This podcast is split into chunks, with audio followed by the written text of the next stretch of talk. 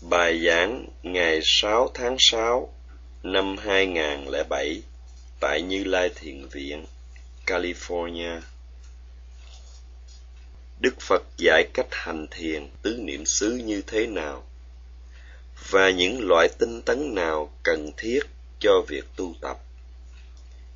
Cần phải có sức mạnh gì và lợi lạc của sự tu tập như thế nào. Ngay lúc bắt đầu bài kinh, Đức Phật đã đề cập đến các lợi lạc của thiền tứ niệm xứ. Có bảy lợi lạc, chẳng hạn như sự thanh lọc tâm. Đức Phật còn dạy tứ niệm xứ là pháp tu duy nhất đem lại bảy lợi lạc. Có bốn lãnh vực quán sát, quán thân, quán thọ, quán tâm và quán pháp.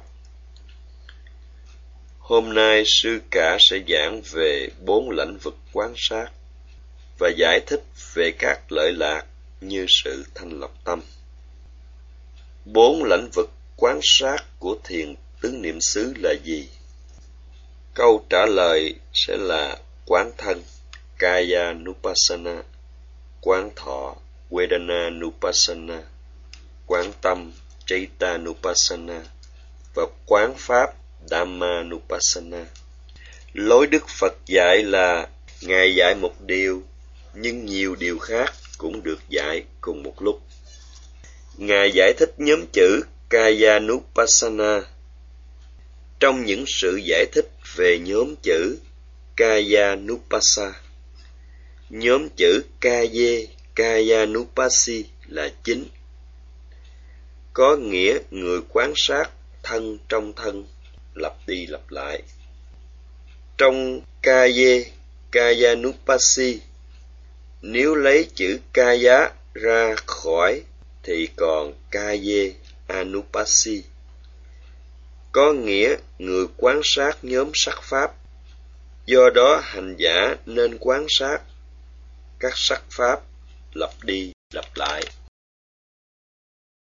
Viharati có nghĩa bất kỳ hoài nghi.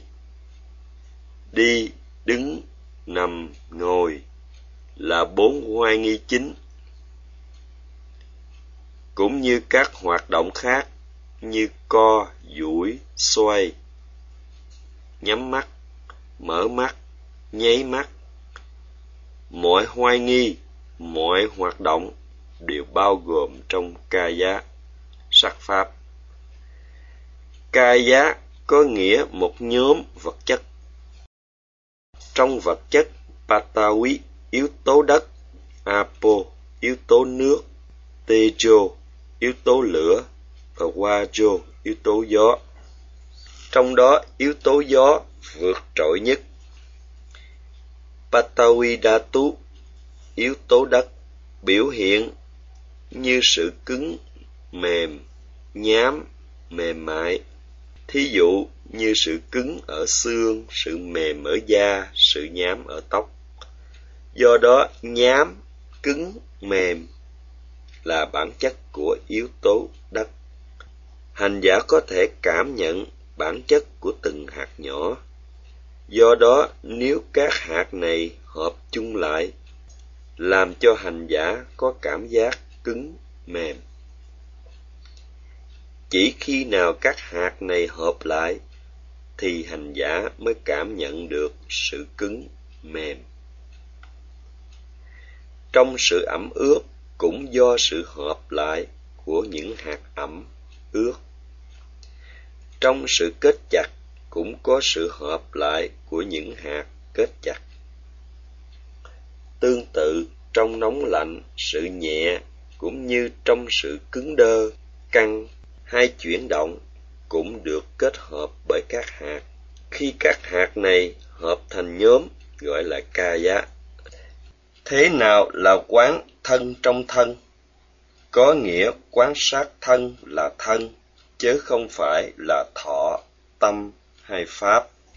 Thí dụ, khi thấy hòn đá, hành giả phải thấy hòn đá là hòn đá. Thấy như vậy là đúng thấy miếng vàng là miếng vàng, thấy như vậy là đúng. Cùng thế ấy, khi hành giả quán thân phải là thân, và ý nghĩa thứ hai là không pha trộn với các sự vật khác. Đây là cách chỉ dẫn, quan sát. Do đó, ý nghĩa là khi thực hành hành giả nên có thói quen quán sát ta thân như là thân, và quán sát lặp đi lặp lại nhiều lần. Chỉ giải thích đến chừng này cũng chưa làm rõ cách thực hành. Trong quá khứ, nếu có người không biết ngôn ngữ, hay tuy biết, nhưng không đủ từ để hiểu, các vị chú giải cho định nghĩa xa hơn. Trong thân, yếu tố đất biểu hiện qua sự cứng, mềm, nhám, mềm mại. Yếu tố nước với bản chất chảy, dính hút. Biểu hiện qua hình thức chảy mũi hay đổ mồ hôi. Cũng như các sự đông cứng, mềm đặc, sự nóng đặc, lạnh đặc là những gì biểu hiện rõ ràng nơi thân. Cũng như yếu tố lửa biểu hiện qua sự nóng, ấm, lạnh, nhẹ và có bản chất cứng và căng. Các bản chất này biểu hiện rõ ràng. Chúng là các bản chất của chân đế và đây là cách quan sát theo vi diệu pháp.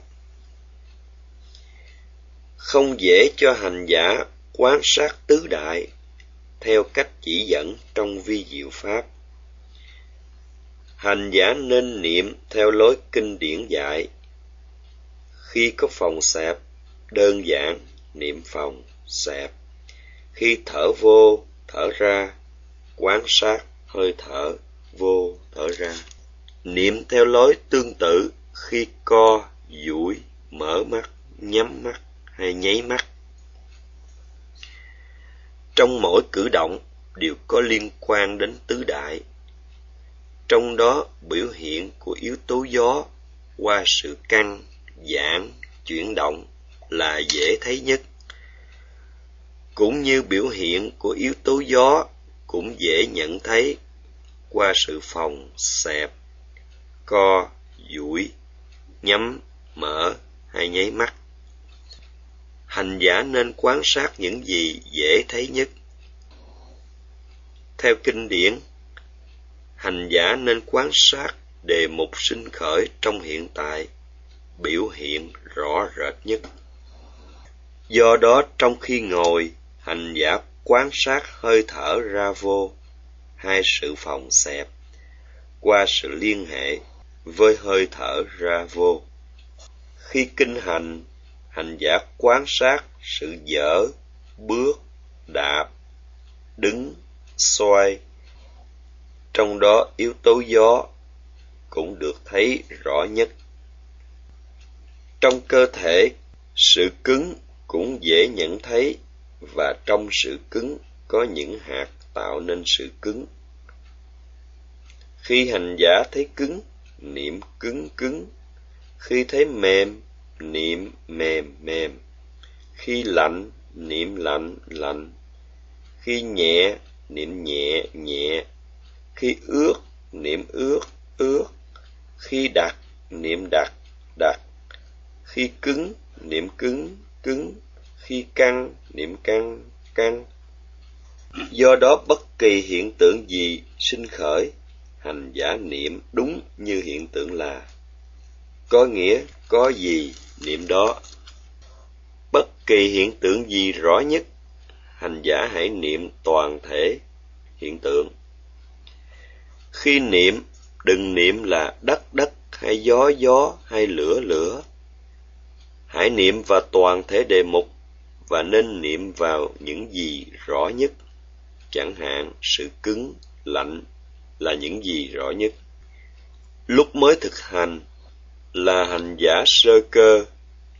Hành giả chỉ thấy hình tướng hay tư thế của đề mục nhưng không thấy được bản chất thực sự của đề mục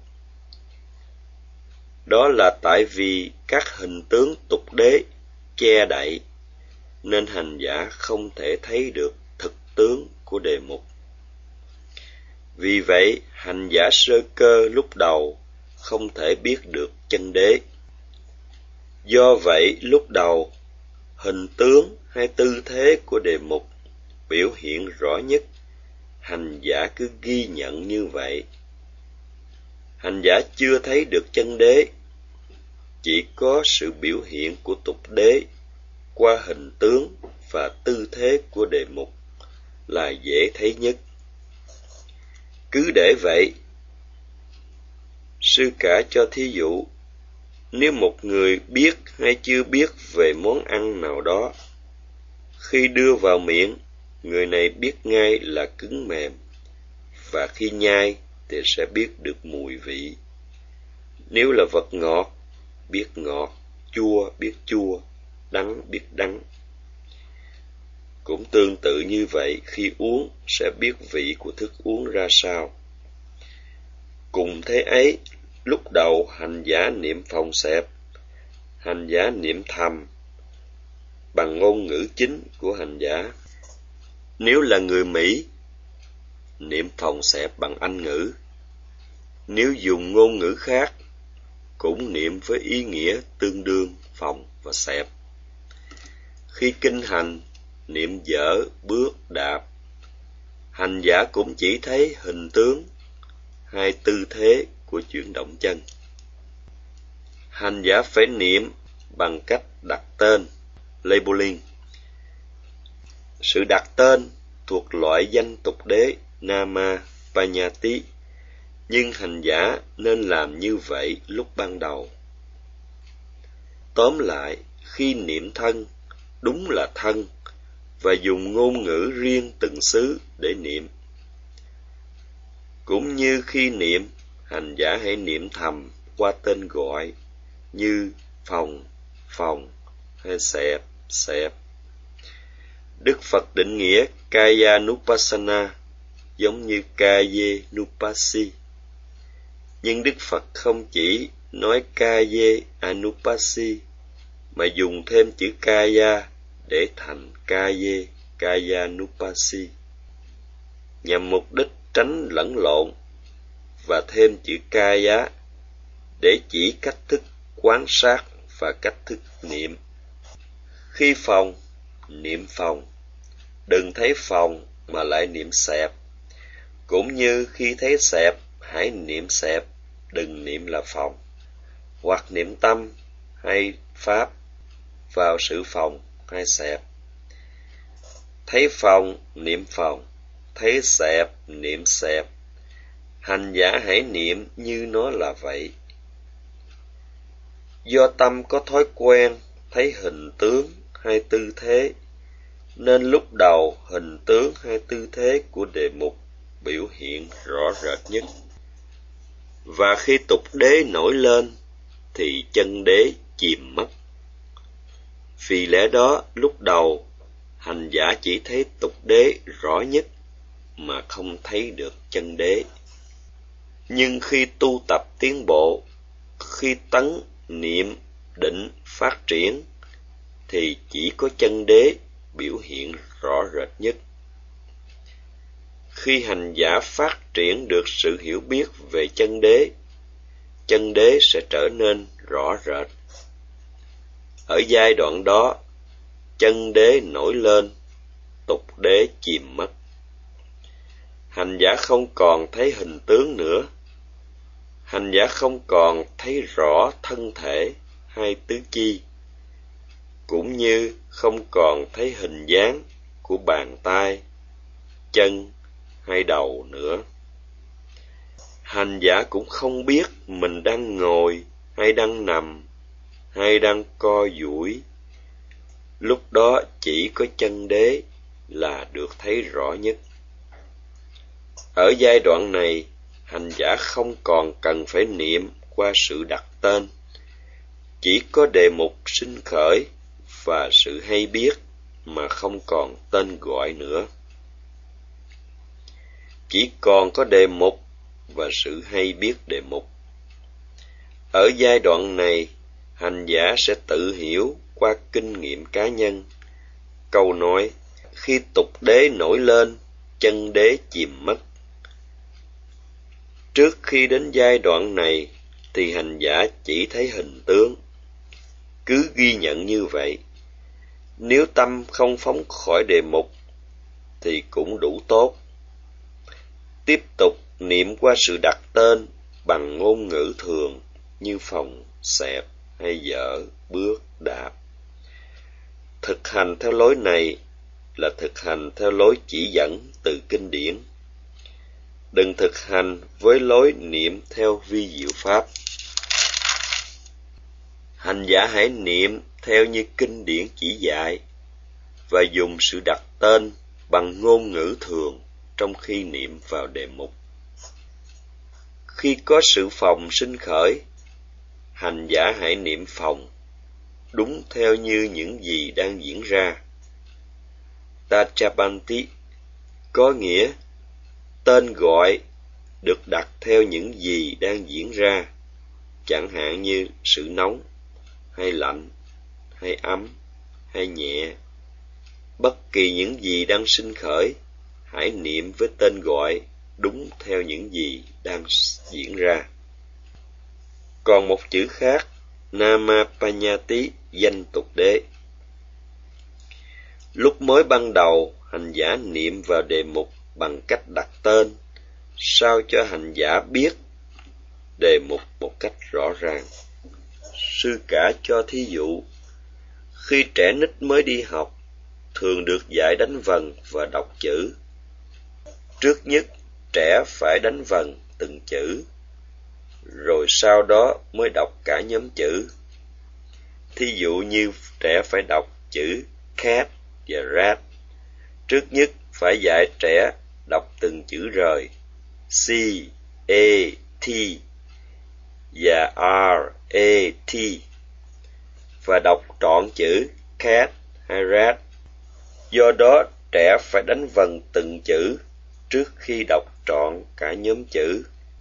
Nếu chỉ đọc thầm trong tâm, thì không thể đọc trọn cả nhóm chữ, hay không thể phát âm cả nhóm chữ. Do đó, khi mới học, trẻ phải đọc ra tiếng và đọc lớn từng chữ một trẻ không thể dùng tâm lướt ngang trọn nhóm chữ. Sau khi biết đọc khá, sẽ được dạy đọc câu ngắn, câu dài hay cả đoạn văn. Về sau, khi đã biết đọc thuần thục, trẻ không còn cần phải đánh vần nữa.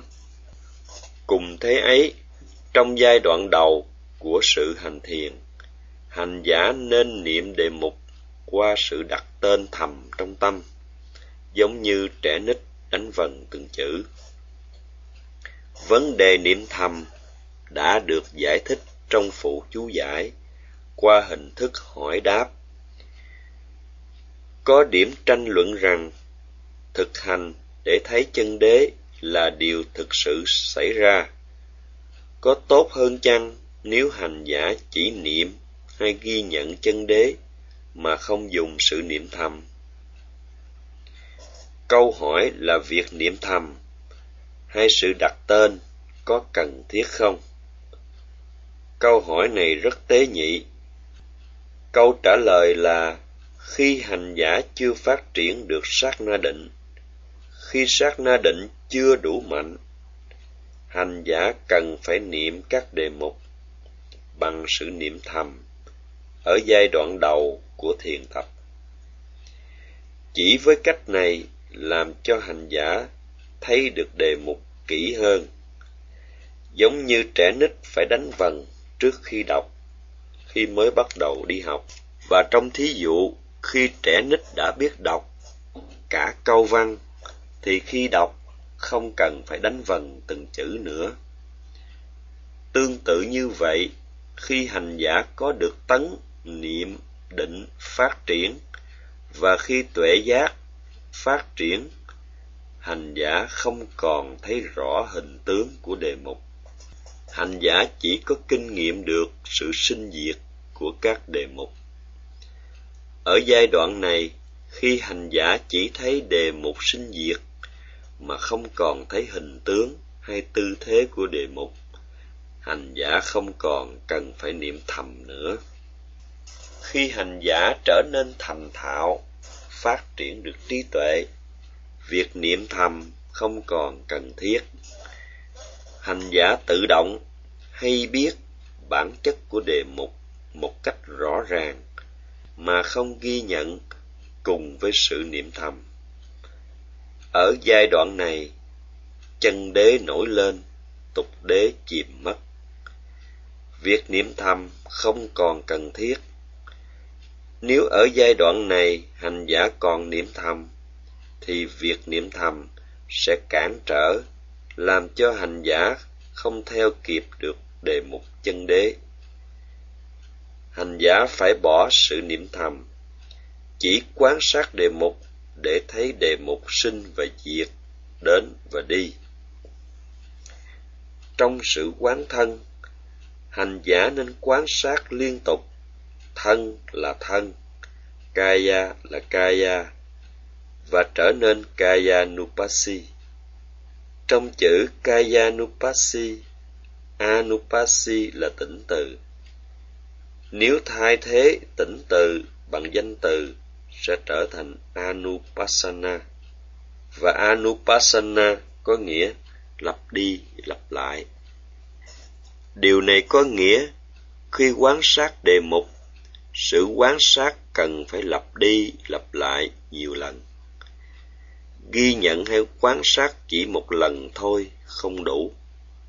Hành giả cần phải ghi nhận hay quan sát nhiều lần thì hành giả mới hiểu rõ đề mục như thế nào. Giống như trong sự nghiên cứu, không phải chỉ quan sát một lần, mà cần phải quan sát lặp đi lặp lại nhiều lần khi quan sát sự vật, cần có những sức mạnh cần thiết. Đó là atapi sambhajano satima. Chữ atapi có nghĩa tinh tấn dũng mãnh vận dụng tinh tấn sao cho tâm ghi nhận, được đẩy đến đề mục một cách dũng mãnh khi ghi nhận đề mục với sự tinh tấn dũng mãnh chánh niệm sẽ theo sau. Satima có nghĩa chánh niệm chặt chẽ. Tâm ghi nhận bám vào đề mục. Anupassana, sự quan sát lặp đi lặp lại. Do đó, khi hành giả vận dụng loại tinh tấn dũng mãnh, trong khi quan sát đề mục, chánh niệm chặt chẽ sẽ hình thành tâm không còn chạy đi đâu nữa. Tâm trở nên gom tụ. Tâm định hình thành. Trong kinh niệm xứ, sự định tâm không được nói đến. Thế nhưng, nếu niệm được nói đến, thì định cũng tự động có liên quan. Tóm lại, khi vận dụng tinh tấn, chánh niệm chặt chẽ hình thành, tâm trở nên an tịnh và tập trung trên đề mục sự định tâm hình thành. Khi tâm rơi trên sự cứng, hành giả biết cứng. Khi tâm rơi trên sự căng, hành giả biết căng. Đây là sự tỉnh giác, sambhajana. Tức là thấy đúng, thấy rõ, hiểu rõ. Do đó, muốn niệm hay quan sát đề mục cần phải có các sức mạnh cần thiết thứ nhất, tinh tấn dũng mãnh atapi thứ nhì, chánh niệm chặt chẽ satima thứ ba, và tỉnh giác, sambhajano. Là ba sức mạnh cần thiết cho sự ghi nhận hay quan sát đề mục. Hành giả phải quan sát thân nhiều lần. Quán thân trong thân, lặp đi lặp lại sao cho hành giả thấy được bản chất vô thường của các đề mục? Khi thấy chúng sinh và diệt, và chúng không tốt là khổ, và thấy chúng không có tự ngã nào liên quan, chẳng có gì thích thú, êm xuôi và tốt đẹp.